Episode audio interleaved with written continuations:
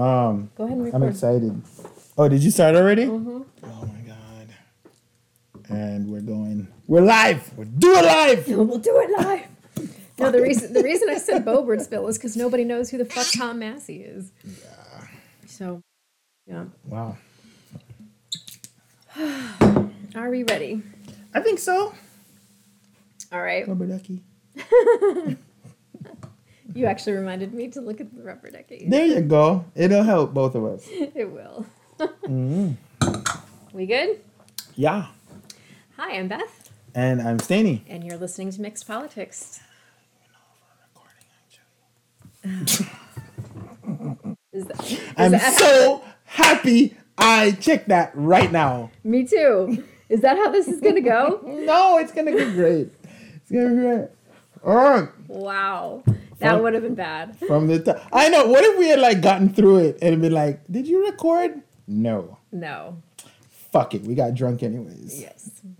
All right. Uh, wipe your eyebrow because you got a little piece of fuzz on there. oh, fun. Got it. You got it. All right. All right. Hi, I'm Beth, And I'm Staney. and you're listening to Mixed Politics. Welcome to episode 36. Thirty-six. 36. Wow. It's awesome. What are you drinking? I am drinking. That looks so fancy. It's it's Venezuelan rum. It's actually my favorite, but it's a different. So my favorite is Diplomatico, the greenish bottle. Okay. But I saw this when I went to go buy that, and I was like, "Oh, this is awesome!" And it says Okay. premium dark rum, ideal for mixing in cocktails while maintaining its complexity to drink neat. And so Okay. This is not. It's neat. not neat. it's on the rocks. on the fucking rock. Because I had it neat, and I was like, "This kind of has a little bit of a bite to it, so let me just cool it down a little bit." But um. Okay. Yeah. So that's what I'm having. It's not mixed. Sorry. Because Neither is I was gonna mix it, but I was like, man, I don't have work tomorrow, or the next day, or the next day, or half the next day. Fuck it. So what are you? drink- Please tell me you're going to make it through this episode. It's gonna be awesome. okay. So what are you drinking tonight? I'm drinking Pinot. Mine is also not mixed. So, and we didn't plan this. So, so we're, we're cool. We're on the same page. Yeah. I just sometimes need to not make it too complex. Kind of Wow. like this episode. this is gonna be friend, fun, friend, fun. Friend. Yeah. So what are we talking about tonight, Beth? What's going on with the GOP pledge and the abolishment of the Department of Education? That's a mouthful. I know. Wait, can we just say what's going on with some GOP bullshit? No, because then that would be the topic for a lot of episodes. True. So what should we call this? No, we should call it exactly what you said before. Um, What's going on with the GOP pledge and the abolishment of the Department of Education? yes. That is a lot. Yeah. My God. But this this should be good. Okay. This should be good. So tell me what's the GOP pledge? All right. So um, it's it's getting about to be that time again when people are entering the presidential race. Um, It's so early. I know. So early. but it's awesome and um you know it's uh, when when when that starts to happen and the field starts to populate um then it's time for debates one of the most fun and amazing american pastime of the past 20 years that i've been paying attention to it really um i heard that there were some amazing debates before but not like Yes, there actually were. I've seen. I've gone all the way back to the Carter Reagan debates, um, and I've Oh, seen. I actually have seen the Nixon Kennedy debates as well. I really enjoy presidential shit. Um, it's just kind of like it's been my niche yeah thing since I was very young. So I like to watch debates. I like to kind of, and that's why I get a little bit pissed off with these newcomers to politics that Yeah. think the election was stolen because ballots changed or the counts changed in the middle of the night. For those of us who have been involved in politics for 20 some years, we know that's normal. So it's kind of yeah you know, when people look at the modern debates, they don't have the reference of Kennedy Nixon and all that kind of stuff, which actually Kennedy and Nixon was the first presidential Yeah, I remember that. televised. So, yeah. I'm a fan of it. The the other one, yeah, televised. The previous ones were on radio, and then there weren't much before. Like, Yeah. like Lincoln didn't really debate anybody. Well, not not for president, no. Yeah. Um. So at with this, the RNC, um, Republican National Convention, has a field of people who are planning to gain the nomination for whatever. For whatever. for whatever. That's kind of what it feels like. Whatever the fuck y'all gonna do. Whatever. Um, but obviously we know that Nikki Haley Uh-huh. is gonna be throwing her hat in the fucking ring. Mm-hmm. Obviously, uh, previous president Donald J. Trump. And the J is for what a fucking joke. Um, we expect Ron DeSantis That's the expectation. to throw his hat in the ring. Yep.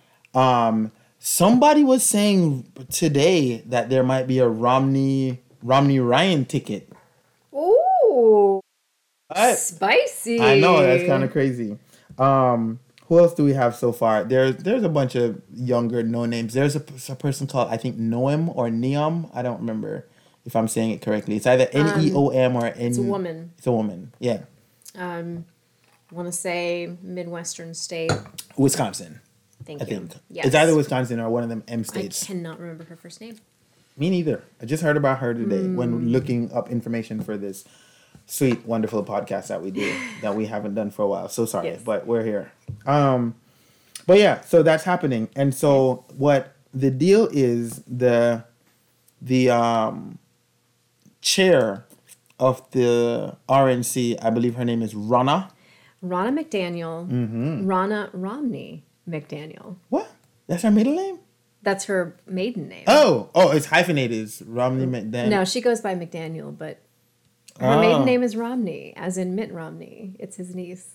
Oh, Yes. that's cute. yes. I like that. Rana Romney McDaniel. Rana. I th- I saw the name and I was like, man, that's kind of like they just didn't go with the Rhonda, right. and they were just like, you know, Rana, R O N N A.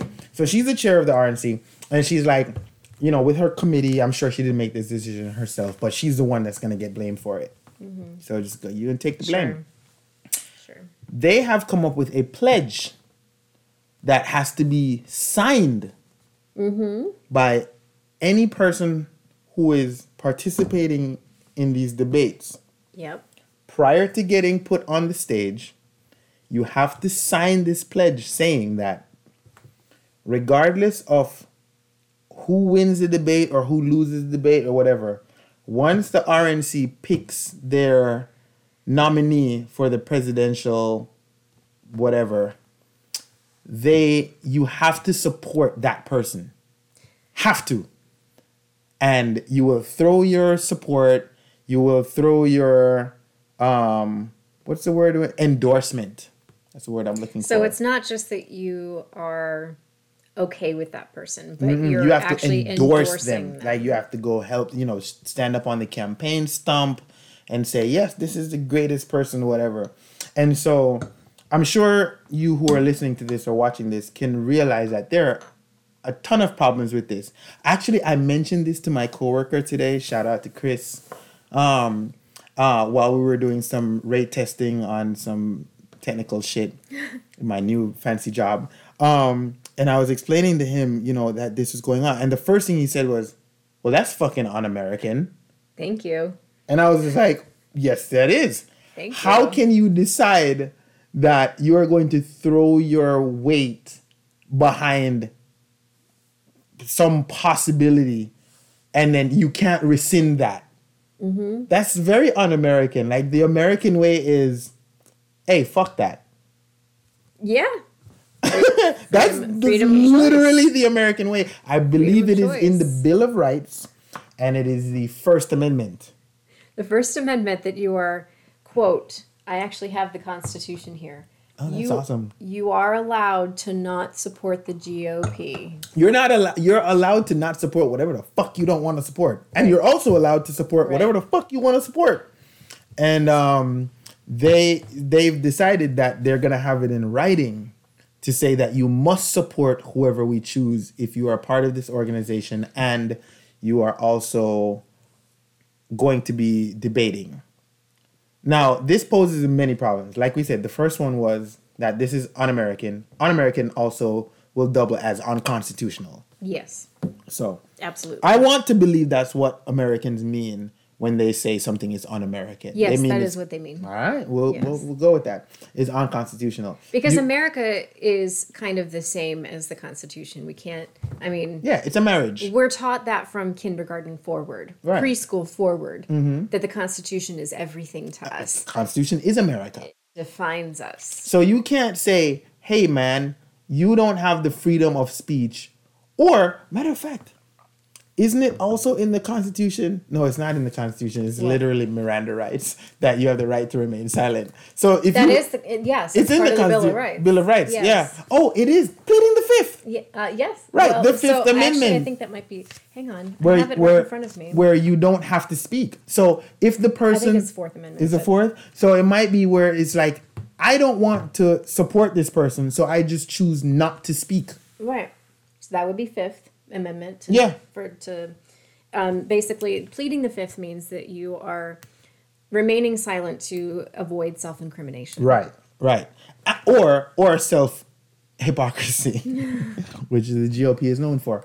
Um, but if you decide, so what if the person that you don't like automatically becomes the fucking nominee for the RNC? Right. Once you sign this document, you now have to campaign for them. You have to stump for them. You have to do commercials. You have to do whatever to support them. Which brings me to the second point.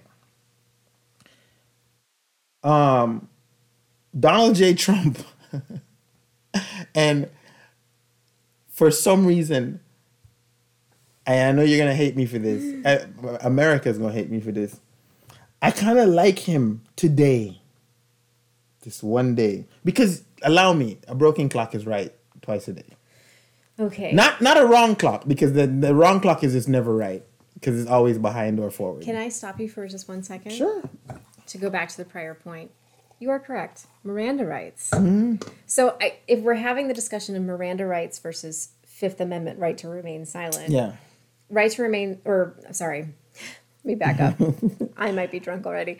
Um, if we're talking about the Miranda, we're talking about the Miranda rights versus pleading the fifth. The Mm-hmm. Yeah. fifth is a Fifth Amendment. Right. Miranda rights is actually a Supreme Court decision. There we go. Which our current Supreme Court just recently overturned. Oh, so you don't have the right to remain silent. If you you still have the right to remain silent, but if the police don't read you your Miranda rights, it's no longer a reason to throw out the case. Oh, If that isn't some bullshit. I guess we have another podcast topic. Yeah. Oh, That's awesome. So, All right. anyways, I'm sorry that I had to No, interrupt you, but I wanted fine. to correct the record. I, I love the record. So, um, with Trump, when it came to his knowledge that he would have to support whoever is the nominee, if it weren't him. We're talking current Trump or 20. No, no, we're talking current Trump. current Trump. Okay. Which I don't know if that's much different from any Trump. He's always been that guy, He's a different guy every day. but also the same guy every day. He's a narcissist, so he'll say whatever, do whatever to make himself feel better. So he's a different guy every day. So he said when the news came to him that he would have to support whoever the nominee was, Oh God, what did he say? he said, and I quote, "It depends on who it is." Hmm. Which which That's the right answer. which, which translates immediately to, "If it ain't me, fuck them." And I think if you were running for president, you would do the same. If I, I think, were running I for think president, anybody who's I running for do the same. president, if it ain't me, If it ain't me, fuck, fuck you. you. I don't. I don't like you. The reason I debated you was to beat you, not to support you. Right. I don't like the idea of being forced to endorse a person. That I'm not a, I'm not the kind of person who is walking around reading the Constitution Mm-hmm. Yeah. like it's the Bible. I do it for reasons of trying to have better debate. That being said, I think it's very important that the Constitution gives us the freedom to, Mm-hmm. To- not be to- forced to to, say fuck no. Yeah. yeah, we have the freedom of thought, freedom of speech against the government coming after us. And so essentially, these are people who want to be the government Yeah. being forced. And and Republicans fucking love the Constitution, want small government, Right. whatever. But then they they formulate this document saying that we own your speech. Right. It's Right. kind of It's hypocritical and also Yeah. counter your beliefs, yeah. which is Par for the course. Par for the course. But so that's what Trump said. Trump said it depends on who it is, which started a, a, a, a shitstorm in the RNC because they're like, well, we're not putting anybody on the stage who doesn't sign this pledge. and then it sounds like he's not going to sign this pledge. And then if he doesn't sign the pledge, that means he won't get to debate. Right. But they can't afford to not have him debate Right. because they need his base. Right. Without his base, they cannot win jack shit. Exactly. So it's kind of like and a, he'll he'll just go to a, a competitor network. Whoever's whoever's broadcasting the debate, yeah. Trump will just go to a different. He will one. just he will just go to Newsmax or O- Yeah. OAN or whatever, and then just have like a speech. yeah. And you know what's gonna happen? Everybody's gonna tune into that. No one's gonna tune into the debate because no one wants to hear fucking Nikki Haley debate Ron DeSantis. That's not Nobody entertaining. wants to see that and shit. we know America thrives on entertainment. Yes. Which is why he became president in the first fucking place. Amen. But here we are. So this is a debacle that they have to fucking overcome because the way it's sounding is like he's not signing the pledge, but Good. they can't have a successful debate without their their fucking headliner, their Mm-hmm. top billing guy. Yeah. Uh, I'm curious to see how it works out. The the the the the, the other people who are in the top of the RNC Mm-hmm. are saying they're sure that he's gonna go ahead and sign. No, because because, because he wants to be on the debate stage. He likes the limelight. He likes the competition. He likes owning these people. He likes you know. What was it? Lyin' Ted and fucking Yeah. What, what, what do you call little, Jeb? Little Marco and um Something uh, Jeb. Uh, it's not sleepy. Uh, called- low energy Jeb. low energy right so he won't if he if he does go to this other network like you're saying Yeah. which is a possibility i'm not saying it's not he won't have the opportunity to call these people these these names and like make fun of them and like make a whole circus of it without facing them so a lot of the rnc is thinking he will sign. I honestly sit here and I can't say I, I, I don't know. I don't know because I'm not a narcissist and I'm not a psychiatrist and I don't understand how their minds work specifically. So I can't say he will sign to own people or he will be like, fuck that, I'm going to compete with another network. But I think this is very interesting. In the next few weeks, I want to see if he does sign because it, it's weird. If he does sign, it's like a sh- sign of weakness to his base. And it, no, I don't think so. I, don't- I, I don't think so. Okay. He could do whatever and they would love him. It does. It's not a sign of ah, weakness. that's true. Here's the thing. I am not a psychologist or a psychiatrist. I cannot diagnose people. Yeah. Not off TV. Right. I know enough about narcissistic personality disorder to understand that if Trump is a narcissist, he is going to say whatever and do whatever to keep himself the center of attention. Fair enough. Which means, number one, I don't think he's going to sign that pledge. But It do you, but do you mean- think they will let him debate without signing the pledge? No, no, but he doesn't have to. He will draw whatever attention away from them Yeah. towards himself. It's it's about him. It's not about him having to stand on the same stage with Yeah. those people to to crucify them or whatever. He can do that through his Truth Social. He can do that on Twitter. He can do that on Facebook. Social. I haven't been He on that yet. He can do that through social media and through his rallies. He would hold a rally at the same time as the presidential debates so that he could say th- slanderous things about Yeah. them. He could criticize them, give them names while the debate's going know, on. you know, he doesn't have to be if the they were stage. smart and techie enough, they would do exactly what you're saying, but then have like a live feed of the debate, Mm-hmm. And have and him. and he's just like rebutting like everything. that He's just like, ha ha, look at this stupid chick, you know, whatever. There. You should be working for the Trump campaign. That's a winning strategy right Hey, there. you know That's what? what his base likes. You know what? So I think I make more money in my current job than they would pay me. Yes. So about him signing the pledge being a about him Humble brag. right about him signing the pledge and looking weak Mm-hmm. to his supporters. No, that's not true. I think you want to slide over a little bit. Oh, you're out of I'm in. Yeah. All right. Um, I don't think that that is going to be something that's a sign of weakness because what I've observed of the Trump supporting base, Yeah. his core base, is whatever he does is like fourth dimensional chess. Everything he Oh, does. oh, oh, I thought it was 5D chess. It's Oh, not- is it up to 5D it's now? five, because it was 3D chess No, first, then five- it was 4D. it's 5D chess. Okay, so everything he does is 5D chess. Yeah. So we, as rational people, can see that as a sign of weakness that he feels like he has to compromise his integrity in order to become part of the debate. Yeah. If he were to sign that, they would think, oh, he's got something up his sleeve. Oh. That's what they It, would they, there's no losing eh, from the base. He is a Oh personality. It's a cult of personality. That's really fucking ridiculous. Yeah, it, it is, but that's kind of how the mind Mm-hmm. of a person like Donald Trump works. Is it's whatever is expedient for him to remain on top. Right. It and that's why his opinion about things change back and forth all the time. He was the one who nominated people to the Supreme Court whose intent was to overturn Roe v. Wade. Once that happened, he criticized the GOP for going overboard in trying to overturn the Right. state's laws with the trigger laws and losing a lot of ground in the midterms. Well, Mm-hmm. he was the one who did that, but he's pointing the finger at other people. Because the blame is never his. it's it, he doesn't want the blame. He he's not capable. If again, Because- I'm not because- because- diagnosing. because, because a narcissistic person is not accountable yes, and cannot be held accountable. I do want to say again, not diagnosing people here. My disclaimer is if it is true that he has narcissistic personality disorder, Yeah. based on what I know about it, it is exactly what what we're talking about here. Is that he will say, do whatever to win. with whomever about whomever in order to keep himself on top because Yeah.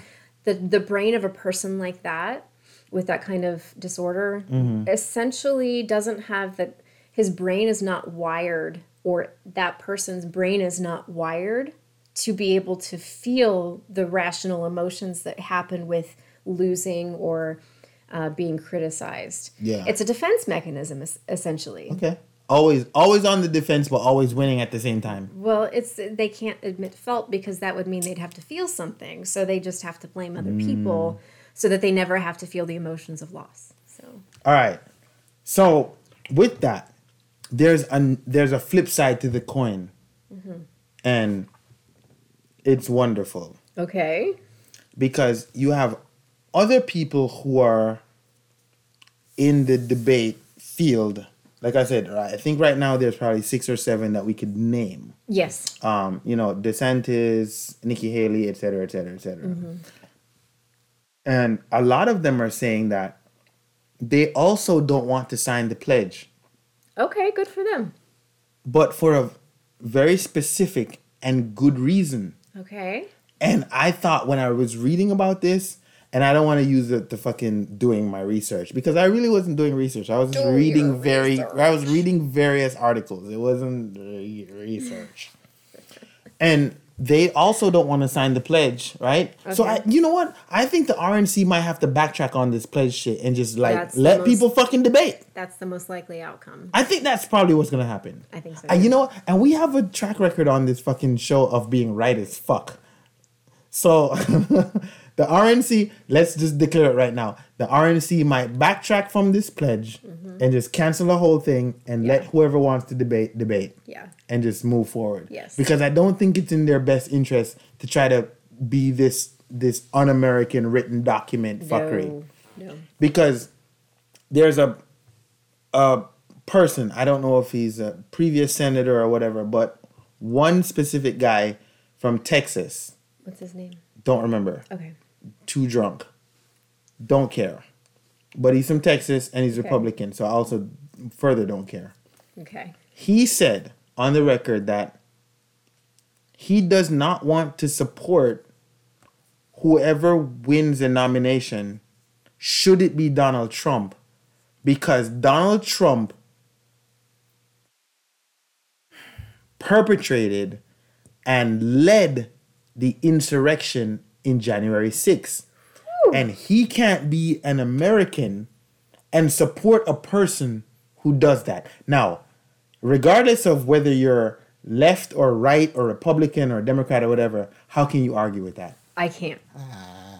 I can't. I was when I read it, I was just, I, I, I probably should do better, and I'm sorry for my listeners and viewers. I probably should do better and have known his name or whatever, but I honestly Send, don't send me the name. I'll put it on the screen. don't care. But he was I care. no, no, but it, no, it's it's a real thing. I'll send it to you. Please. But he was just like, yeah, he his argument was like, what if it is Donald Trump?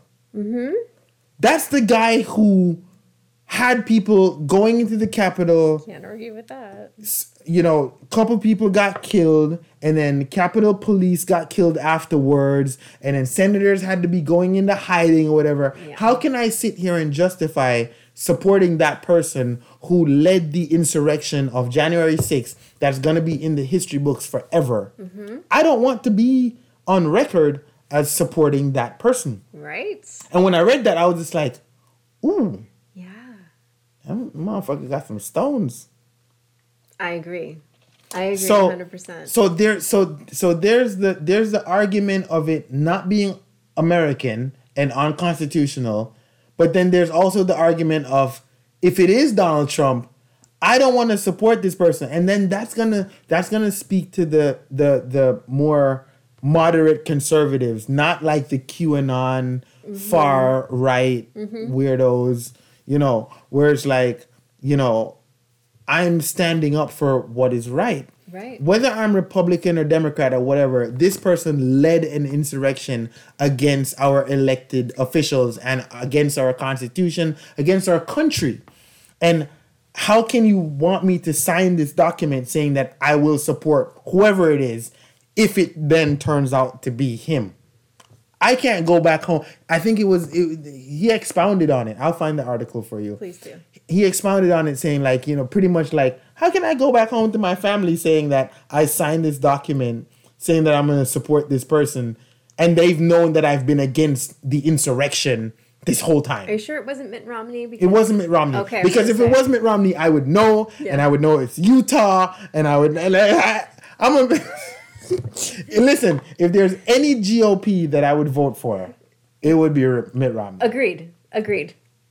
So I'm going to give credit where credit is due. Yeah, That I think Donald Trump is very smart. I'm gonna look it up right now. Please. Fuck it. I want to give credit where credit is due. When Donald Mm. Trump is right, he's right. And I'm going to tell you, Donald Trump is right to say that signing this pledge is a bad idea. For all the reasons that we've named so far. Yeah. I'm going to go, go a little deeper into the GOP mindset here because they do support the Constitution. They talk incessantly about the Constitution. And they also talk a lot about capitalism. And I see this as a very anti capitalistic mindset It is. to pledge loyalty to Yeah. something. So it, the GOP has really been kind of capitalism uber alles type of thing for at least the last 40 years, really for our entire the time that our country has been around, almost 250 years. Specifically in this generation, um, our generation and older, mm-hmm. it's been a very pro capitalist mentality, which is there's an invisible hand of the market, but we as individuals have the right and the freedom of choice to use our dollar and our voice or whatever Yeah. to go against what the market says. The market being what's most popular, essentially. Um, there's that equilibrium between supply and demand. So wherever that rests is really what people generally think is the right thing, or it's kind of where things land. So if we're thinking of this as the market, then if the market lands on Donald Trump, then we have the right as individuals to say, no, I don't care what the market says. I'm going to go over here with what my gut says. Yeah. I'm going to spend my voice this way. So to have to give a pledge to say that you need to go for the most popular, mm. that's very anti capitalistic and also very anti republic. Yeah. A republic being we need to give voice to the minority. So, what better way to give voice to the minority than to actually use your voice to speak against the majority? I find this to be antithetical to everything the GOP stands for. So I just I don't understand why they would be in favor of this. Two things. Yes. Where is your bottle of wine? I was wondering the same thing. The fuck? Oh, it's in the fridge. Oh, it's being chilled? Yes. So you can't refill? I mean, I guess you can. Why are you so We don't ma- obsessed with how much I drink? No, it, I'm not obsessed with it. I just realized that the second thing, there's lipstick on your glass, which is like super cute. But I was like, I wanted cheers with you so that. Oh, But but I was just like, what if you finish? Where's the wine? well, I'm gonna pause. Go right now? Go get it. I'm gonna go get it. It's fine. Because this is my second glass, so Yeah. I, need, I need to be very careful about it. Hey guys, it's my show. I own this shit. it's just me. I'm joking. there it is. Don't My- listen to a word he says. Not at all. All right. So back to the matter at hand. Found out, or you know, re-found yes. out. So who was? It was. person? I don't know how to pronounce this person's name. Let me see. Asa Hutchinson. Is you went you went with Asa? Asa, yeah. I don't know why I was going with Asa. It's because I know politics. Asa Hutchinson. Asa Hutchinson. Huh, blah, blah, blah. Asa Hutchinson, the former Arkansas governor, Yes. who is considering running for the Republican nomination for president, has criticized the loyalty pledge. Hutchinson has said Trump shouldn't be allowed to run for president because his supporters attacked the U.S. Capitol on the 6th of January 2021 after he urged them to fight like hell.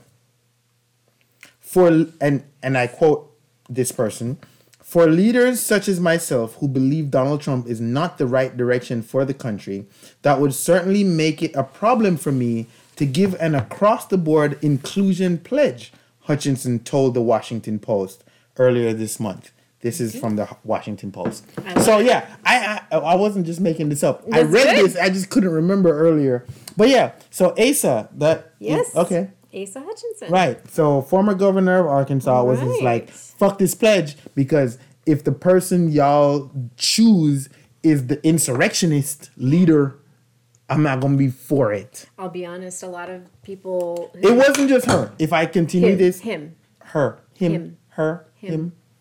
person. person. If y'all cancel me, fuck y'all. um, McDaniel Uh, Ronna. Ronna Romney McDaniel. addressed Hutchinson's criticism by saying, "I think you're sup- I think you support the voters." Oh yeah, I wasn't gonna get into this, but now I have to. okay. So, Ronna was saying that we are beholden to the voters. Mm-hmm. So if the voters who decide who is the nominee says we choose this person, then as Republicans, we should support this person wholeheartedly. So it's it's a fucking conundrum, which I think is awesome, but also hilarious because this splits the party. Of course it does. Again, not this ain't the first thing that splits the party. The insurrection splits the party. Yeah, I was just going to say that because a lot of the people that support Donald Trump don't think he's to blame for January 6th. Right. So the insurrection splits the party. Yes. And now this pledge splits the party. This is fun. I'm excited. Yeah. This is when politics actually gets to be fun when it's unpredictable but still controllable. Yeah. So it, I, I want to explain that. It's unpredictable in the sense that voters aren't sure what they're going to support, who they're going to support, what they're going to do. Yeah. But the system itself is still predictable. So, yeah. You know what I'm curious about? What? Ron DeSantis has been Silent. silent on this whole pledge thing, whatever. Because he he fucking knows he's gonna pledge. He's on a book tour right now, so he Oh yeah. care. Oh yeah. And just as a side note, apparently the book that he wrote does not include his relationships, uh politics, the feud with Donald Trump, whatever. So I'm thinking it's a really bland book. It's a Yeah, I was really gonna say, it's a really it? spiceless book. It's a really boiled chicken breast Boiled book. chicken, yes. it is. What's in it? I was reading about that and I was just like, what the fuck is in this book if you ain't talking about the juicy shit, my guy? He really thinks more highly of himself than he should have. No, credit. I think he's really politically savvy. Because he's not No, putting he's any he's not putting anything in the book that would like cause him any blowback going into this election season because a lot of people would jump on shit. But he's also still selling the book making a lot of money because you have to read the book to find out what's in it. And if you read the book, you probably bought the book. Yeah, America. I disagree, my friend. America is such an awesome place. I disagree, my friend. If he were politically savvy, he wouldn't be writing a book right now. He wouldn't be writing a book in election season. Right. Because the Republican Party has spent the last how many years criticizing Obama and anybody else who wrote a book because that's what elites do. Because book writing and reading is for the educated People, elites. yes, the people who make all their money from selling books, including Hunter Biden selling paintings, Hunter Biden selling paintings? and they criticize that. So, if Ron DeSantis were actually politically savvy, he wouldn't have written a book. Hunter Biden paints? Yeah. I mean, I guess that shouldn't be shocking because fucking um, what's that fucking guy with the Trayvon Martin? I can't even remember his name. And George that's so Zimmerman. Zimmerman paints. So if Zimmerman paints and Hunter Biden paints, maybe I should fucking paint. I I'm wouldn't. just gonna keep my mouth I wouldn't sell anything though, because nobody wants my Nobody wants my can paintings. top Bob Ross, and that's all I'm gonna say. All right. Yeah. So that's where we're at with the pledge. And we're going to be watching this pledge.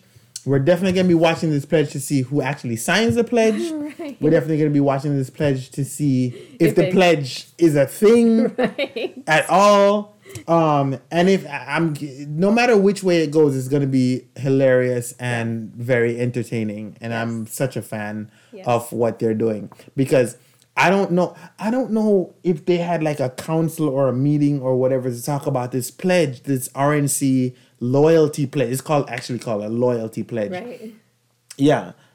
And um to see how it works out in whatever way because Right. if it if it does work out where people are signing the pledge it's gonna be hilarious if Mm-hmm. they have to do away with the pledge it's gonna be fucking hilarious and i am so on it One last thing I have to say about it. yeah This is extortion.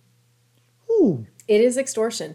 The definition, the, the Webster's dictionary type definition is that's that's that's an pro- allegation the practice of obtaining something, especially money, through force or threats, in order to be part of the Republican Party and Yeah. to get on the stage.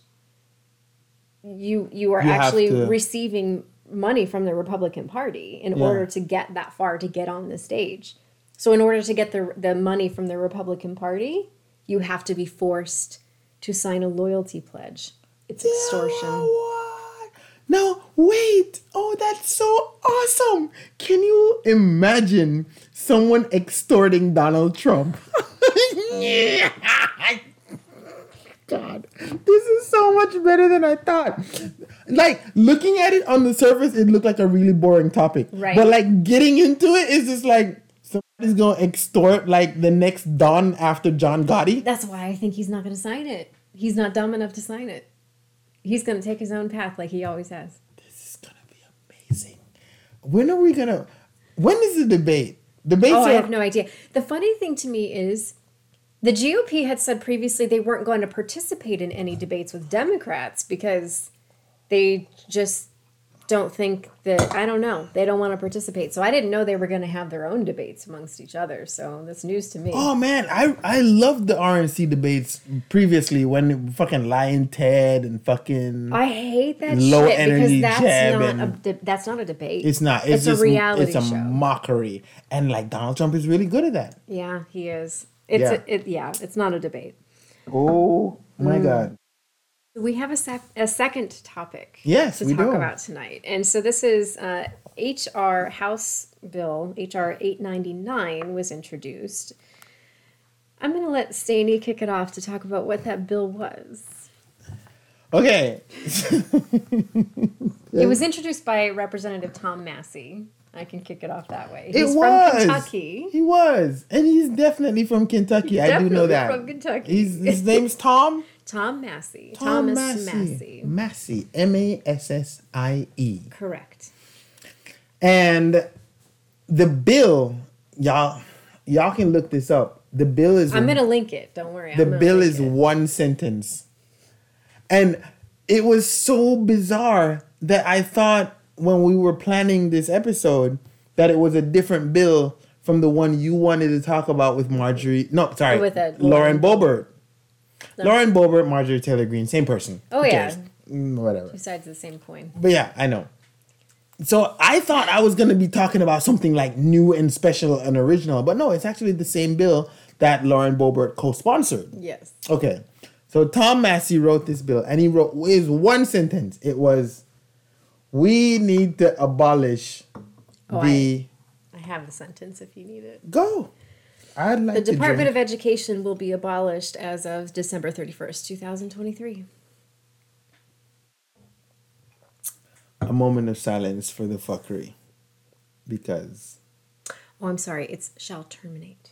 shall terminate. Shall terminate. we are going to terminate the Department of Education. By the way, the Department of Education is a multi-billion dollar funded um, arm or wing or organization section, of the government. of the government Of the executive branch. Mm-hmm. Yeah, and this guy is just like, you know what? Fuck it.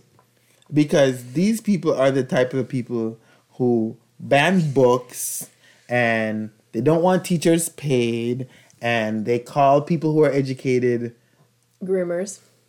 all, but also educated elites Elites. Yeah. and you know they're just a for they're just not for people being educated more than they you know common sense Right. which really isn't common Right. so I couldn't believe it. The bill is one sentence. Now, I didn't look this up, but has there been other one sentence bills? I don't know. I, think we, we should. We should. I'm going to look it up and I will put a yes or no on the screen. Yeah, because that's bizarre. A one sentence bill. Usually bills are multiple pages and mm-hmm. sections and appendices and all kinds of craziness. But this bill is one sentence that we should the Department of Education could go fuck off. Why? Bethel's gonna tell you because There's so many things I can say about this. I will start by talking about the tweet that Tom Massie sent out. What? Do you want to mm-hmm. clink? Thank you for the introduction to that. That was very good. Yeah. I do want to say though that the funny thing is he's I don't know what Boebert said because I didn't care to look her up. But he said the reason for his bill is that it didn't the Department of Education's budget didn't provide provisions for student loans and d- student loan debt, etc., etc., which on the surface might sound fanciful. I think that's the best word, fanciful, but it ain't true. So tell me that you're going to solve a problem by doing something completely unrelated to the problem itself. Oh, well, here, but this is the United States Congress. So I'm going to start by saying the tweet, and I'm going to put it on the screen here because I've mm-hmm. already seen it. The tweet that Tom Massie sent out says his introduction of the bill, and then making reference to how the Department of Education's existence is not constitutional.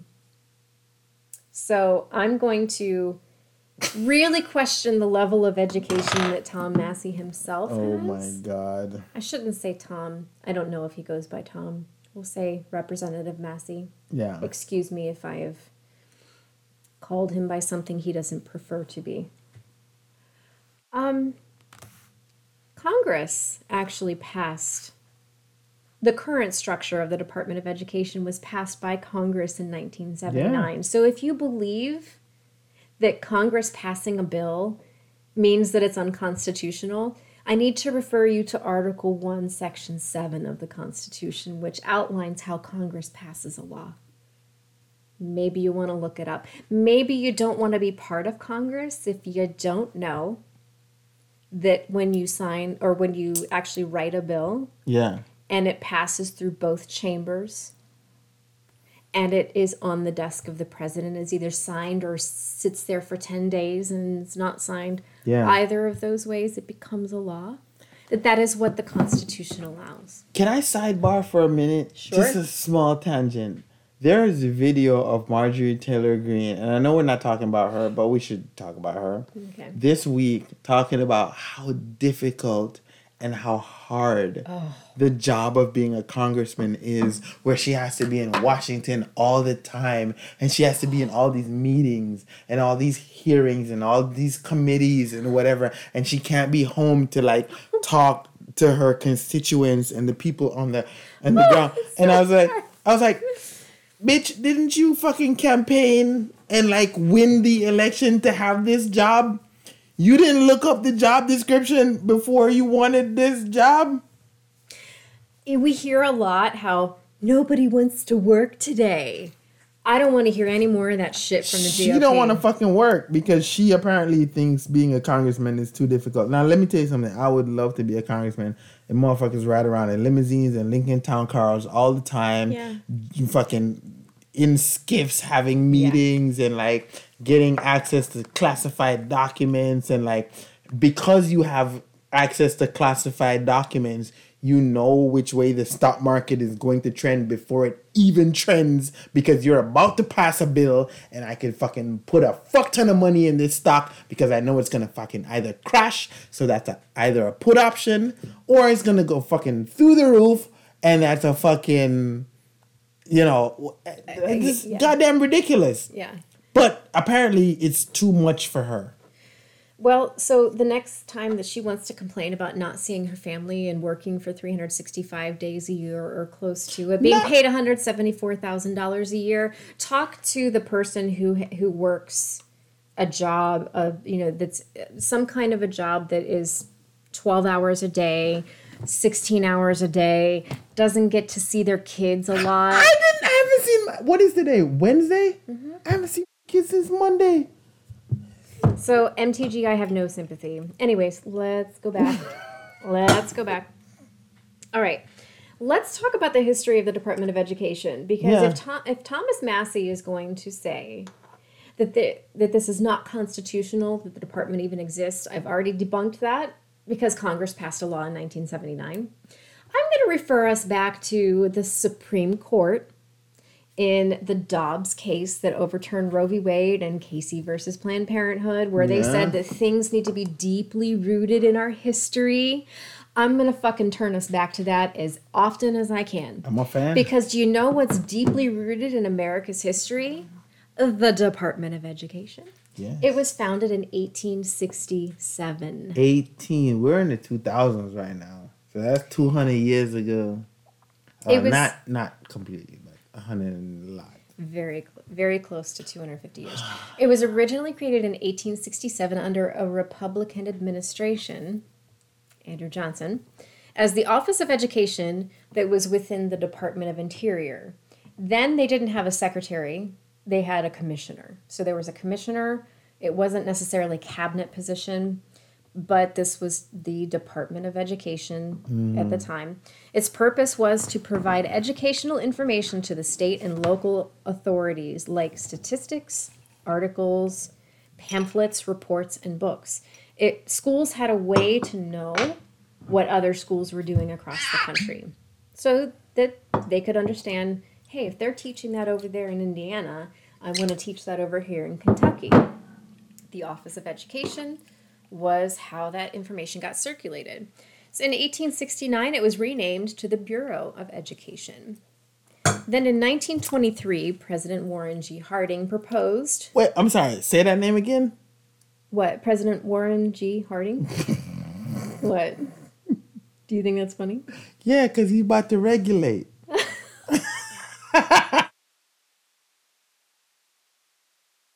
On a Stop it. Mission trying to find Mr. Warren G. Come on. I, there's no way I could pass that up. I've that up. never made that connection before. That's pretty good. Yeah. That's pretty good. Nate So Dogg and Warren G about to regulate. Harding, yes, Warren. I gotta look that up because that Okay. might be where his name came from. No, what? I don't know. No, his name is not really Warren G. Yes. I, he might have. Yeah. So Harding proposed a creation of the Department of Education and Welfare, Yeah. those two together, and a joint committee of a committee that was looking at reorganization of the executive branch proposed something very similar to that. So this was in the 1920s, the booming, the roaring 20s. Congress approved that idea about moving education into a Department of Social Welfare, but it never happened because there was a bill in 1939 that basically ceased all changes in the executive branch hmm. because th- things were chaotic in the Great Depression. So then enter FDR. He makes some changes. The New Deal comes through. So, I mean, FDR started his presidency in 1934, I believe. 33, 34, 34. No, no, no, no, 32, 33. He started in 33. But by 1939, there was a cease on making all these changes. But with the New Deal programs, he moved education over to what's called the Federal Security Agency. And it mm. stayed there until the 1950s. Do you see why it's deeply rooted in our history? Yeah. I'm going to keep going. In 1953, Truman was transitioning his presidency over to Dwight Eisenhower, yet another Republican. Right. E. Eisenhower. Eisenhower and Truman kind of coordinated this a little bit. It was mm. basically an understanding that Truman, even though his presidency was ending and Eisenhower's was beginning, Eisenhower was honoring this, that he's like, hey, I'm going to do this. He coordinated the move of the Department of Education into a new Department of Health, Education, and Welfare. Okay. Oh yeah, I do remember that. Yes. Yeah. So it stayed that way until 1979, when the House and the Senate passed a bill called the Department of Education Act. And that was to move the Department of Education into its own entity. So it was completely separate. Yeah. And then the other two that was remaining, so they had prior to that Health, Education, and Welfare. Mm-hmm. Health and Welfare now became Department of Health and Human Services, which we have today. Yeah, that's correct. It's important to know history. It's important to have an education. Do you see where I'm going with this? I feel you. 1867 and 1979 were both passed by Congress. So it's important to note that because Thomas Massie tries to make you think it's unconstitutional because they, the GOP loves to have this whole like bureaucracy is bad, but Congress passed these as actual bills through both chambers, House and Senate, went to the president's desk, signed. That is constitutional. That's how the Constitution works. Works. So let's review the language of these bills. I think this is critical to understand Okay. why these bills were passed. In 1867, the 39th Congress, it says, quote, this was created for the purpose of collecting such statistics and facts and shall aid the people of the United States in the establishment and maintenance of efficient school systems and otherwise promote the cause of education throughout the country. That's why the Department of Education was created. More efficient school systems. Efficient. That was a Republican, by the way. Another Republican, Eisenhower, 1953. Quote The purpose of this plan is to improve the administration of vital health, education, and social security functions now being carried on in the Federal Security Agency by giving them departmental rank. Such action is demanded by the importance and magnitude of these functions, education, which affect the well being of millions of our citizens. And then the bill in 1979. I kind of want to be like born in this fucking era where they gave a fuck about like education and like, cause now Oh. I don't know. I, I really don't understand. Like, like I understand that the war against Christmas is fake, and the war against fucking stupid shit. But like, we are currently in the war against like education, Mm-hmm. the war against information, the war against intelligence. Yes, and I will tell you why. I'm getting there. I'm leading up to it. Let's read the bill in 1979. And by the way, all of these I'm putting up on the screen because that's what we do mm. here. We give facts, we give sources, we let you see it for yourselves. Which is why we don't have five billion followers. Right. Because we post facts. So the bill in 1979, line one. Line one. Mm. Quote Education is fundamental to the development of individual citizens and the progress of the nation. Mm-hmm. Line two. There is a continuing need to ensure equal access for all Americans to educational opportunities of high quality and such educational opportunities should not be denied because of race, creed, color, national origin, or sex. Line three, and this is this is where I'm going to your point about how there's this anti-intellectual movement. I'm going to segue for just a moment to, to really highlight that I think that there's this misunderstanding, this notion nowadays that mm-hmm. kids only get education at school. That's false. Kids get education everywhere. And I think that line three of the 1979 bill, which created the Department of Education as its own entity that we know today, is what all parents need to understand, especially the ones who are supporting the notion of repealing the department and abolishing the Department of Education. As recently as 1979, quote, parents have the primary responsibility for the education of their children. Accountability And, s- for parents. Parents have the primary responsibility for the education of their children, and states, localities, and private institutions have the primary responsibility for supporting that parental role. Supporting. Supporting. So, lines one through three that I just read are so fucking important that they are the first three lines in that bill. So, parents are the primary educators. But it's weird. Like you kind of don't want your parents to be the primary educators if your parents are dumb as fuck. Hold on. Like if your parents are QAnon supporters and they believe like Democrats eat babies and there's Jewish space lasers and like they're like reptilian people in Congress and whatever, you kind of probably don't want those people to educate your children.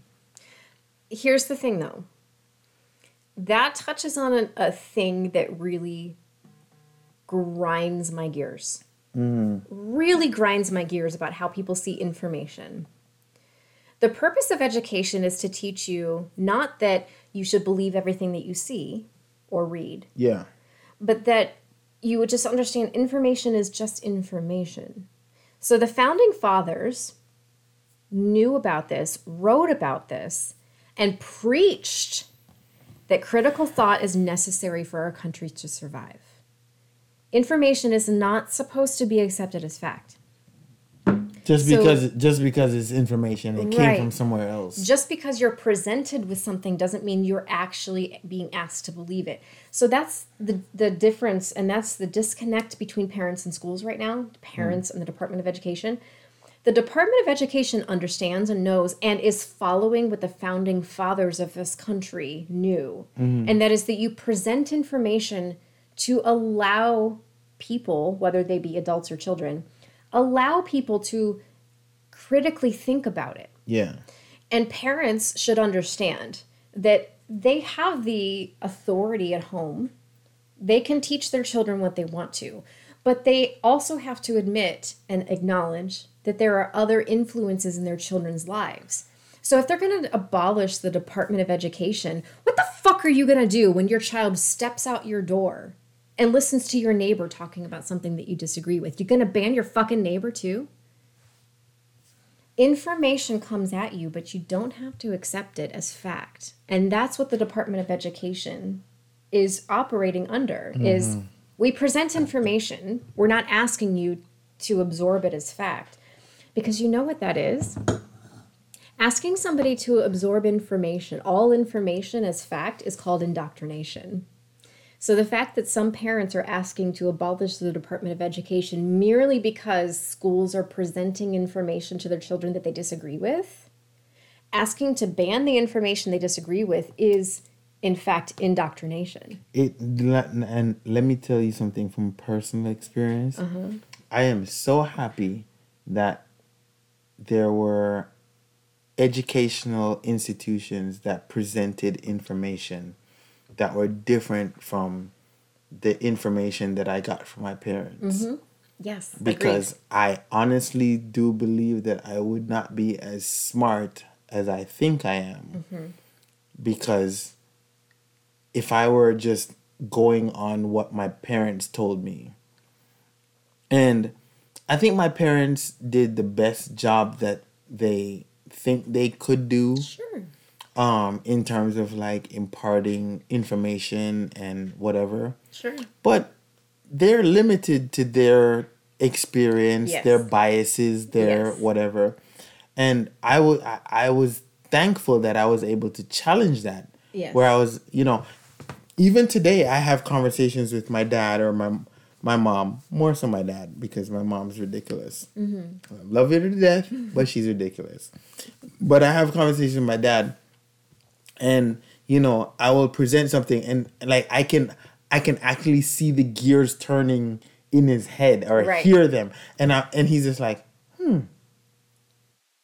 goddamn boy, smart as fuck, and I'm like, yes, yes, I am, Mm-hmm. Yes. because I thought about something different Yes. than what you are saying. yes. And I want to challenge what you are saying. yes. And if you think what you're saying is superior to what I am postulating, then you need to support it. You need to back it up with evidence. You need to make your thought process substantial to where I'm like, hmm, that's actually a viable thought process. And so, you know, it's it's it's enjoyable for me to have these debates with my father uh, about whether it's religion or politics or you know geopolitical shit or whatever. Yes. And you know, sometimes he's right. You know, credit to him, he's had more experience than I have had. Or credit to me, where I'm just like, and where he's just like, hmm. And I, I love that when we're on the phone and there's this like this pause and there's, there's this silence and he's like, and I was like, yeah, gotcha. Yes. Yeah, you, Yes. didn't, you didn't think about that before you made this phone call, did you? Right? Right? Yeah. And like and I think I think that people who want to educate themselves, who want to be more intelligent, be want want to be smarter, would want that kind of battle, would want that kind of education. But like just accepting anything that some person previously throws at you, you know, whether it's religion or politics or geopolitics or civics or whatever, it's kind of weird to me, especially in It this is. rapidly changing world where a lot of the things that we believed five years ago, 10 years ago, no longer is a belief because of the information or the technology has changed and we have to just change with it. Mm-hmm. It's really weird to see that people want to abolish the Department of Education for educating. Exactly. Educating is their job, and really it's a coordination. Yeah. So the Department of Education is not trying to impose beliefs on your children. It's a matter of trying to coordinate information amongst the different states. States are still in control of the curriculum. Yeah. The Department of Education isn't encroaching upon that, but they're attempting to standardize things. And I don't mean to to. I, I'm sure it looks like I'm not paying attention to what you're saying. No, I got definitely you. am because what you said actually made me think of Adam Grant. And I was looking for a screenshot that I took, and I can't seem to find it. But I'm going to put it up on the screen, and it's because he said something that was so it resonated so much with me about when you hear somebody who gives you information that conflicts with your thoughts the greatest compliment is not to hear from somebody that um, well i can't remember how it goes but essentially the greatest compliment is that you made somebody think Yeah. That is a huge compliment and that's what your dad was going through is basically like huh that made me I, I, I- we we definitely don't have enough time for this for going through the conversation of what I made him think about. Yeah. But maybe for Patreon, Yeah. I don't know. Yeah, it just I definitely want to to really just drive home the point that parents have to understand, especially as it relates to the Department of Education's mm-hmm. creation as in its current form in 1979, even though the roots go back to 1867. Its current formation as its own entity in in the executive branch Yeah. the intent of it was that parents are the primary educators of a child and that is your responsibility mm-hmm. i think that our current climate just sort of assumes that schools are the only place that a, a child is Yeah. educated. Therefore, if the school is teaching them what I don't want them to be learning, that I have to abolish what the school is teaching. When in fact, it is incumbent upon you as a parent to be the primary educator because you have your child the majority of the mm-hmm. day. If you disagree with what the school is teaching your child, all you got to do is have a conversation with your child to say, I know that you heard some information. We believe something different. Let's have a conversation about it. So if you think that the the way to shelter your child from getting information is to ban everything around them, you in fact are the one indoctrinating your children. It's a better approach to understand that information is just information. You don't have to accept it as Yeah. truth. It is your responsibility as an informed citizen to actually understand what you're reading and seeing. Can I tell you what it was like for me at 10 years old to face the reality that wrestling is fake? Yes. That's a great example. Oh God. Because I was such a huge fan Yeah. of Hulk Hogan, Hulk Hogan. fucking um Brutus the Barber Beefcake, the Yeah. fucking Ultimate Warrior, and Macho Man Randy Savage. And then like I was maybe 10 years old Uh-huh. and going up against a 14, 15 year old, and he was just like, you know that's fake, right? And then like he So funny. pointed out facts like that it was fake. And I remember I remember exactly where I was Mm-hmm. at my age or whatever. And I was just like, oh holy shit. This Yeah. shit is fake. Right. God damn it. That's because nobody taught you at that age. That just because you see something doesn't mean it's true.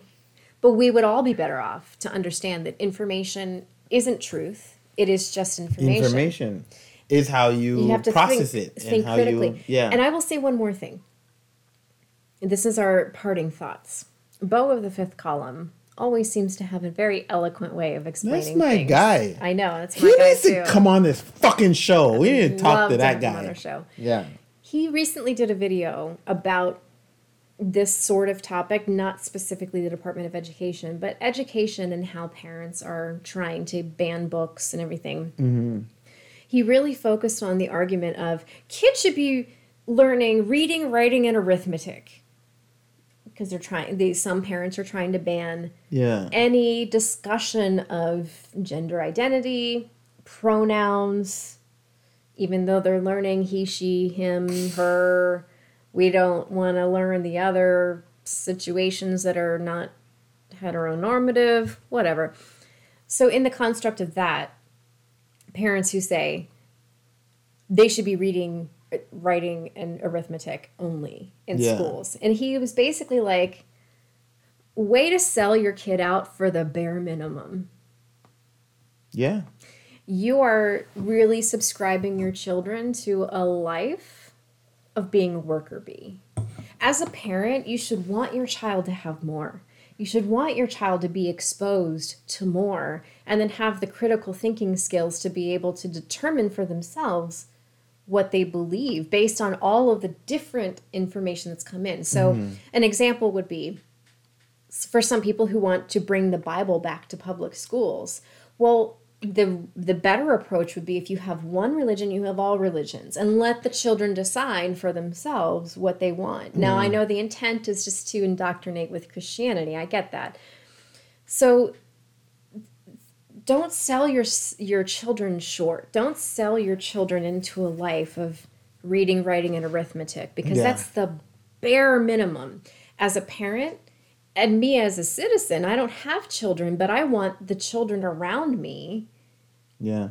to be informed, to be educated, because I want better for them than I have for myself. I just I just want to point out that like numbers, numerals, arithmetic, math, and whatever was invented by Arabs.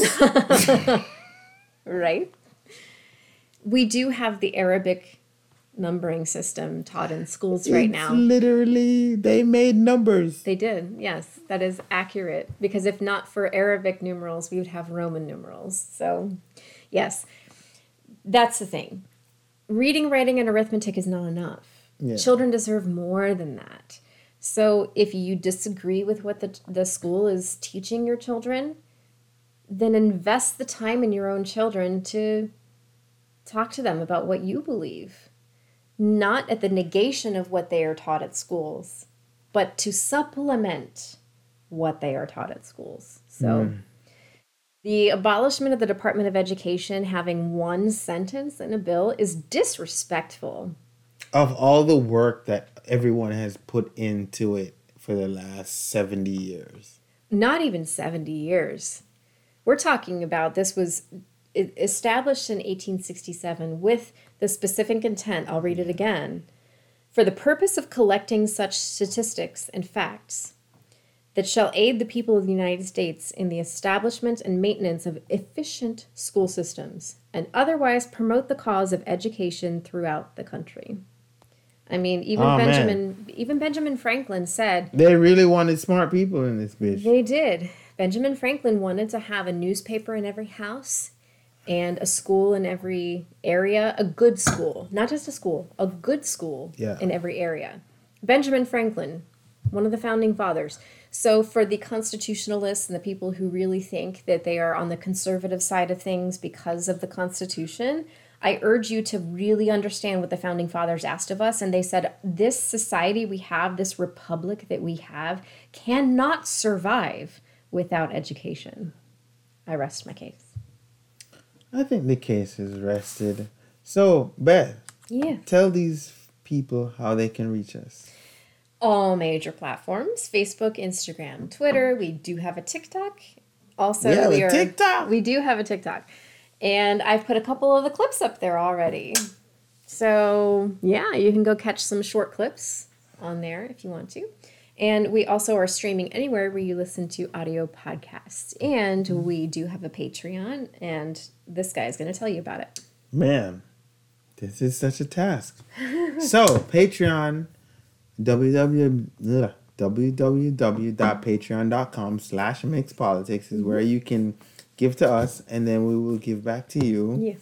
There are different tiers of membership. Um, shout out to all the Patreon members who support us so far. Yes. Um, you're keeping this channel alive. We do have to pay for our dissemination and our proliferation against various p- platforms, and you've been instrumental in doing so.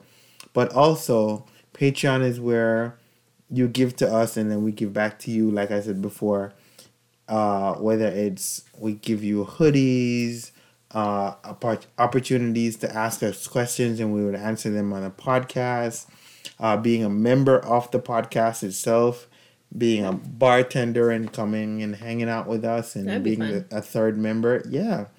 Uh, we still haven't had that, but maybe one day, maybe maybe if we wait long enough and HB, HBO picks us up and now you can't afford Hey. it. I, I, that's, that's up to you. But yeah, patreon.com, there's a lot of stuff there. You should check it out. Patreon.com slash mix politics. Yes. Yeah. And to all our Analysts. pundits, Pundits and, and experts, I want to cheers, but like I have no drink. Pour your drink. I have to pour my drink. Jesus Christ. God, I'm so happy I have a four day weekend every single fucking week. Cheers. yeah. Oh, shit. Well, that didn't go as expected. But it went really well. Sure. I'm a fan. Sure. Here we are. All right. Episode 30 something. Six. Six. 36. And that's a wrap. That's a wrap. We'll call it there.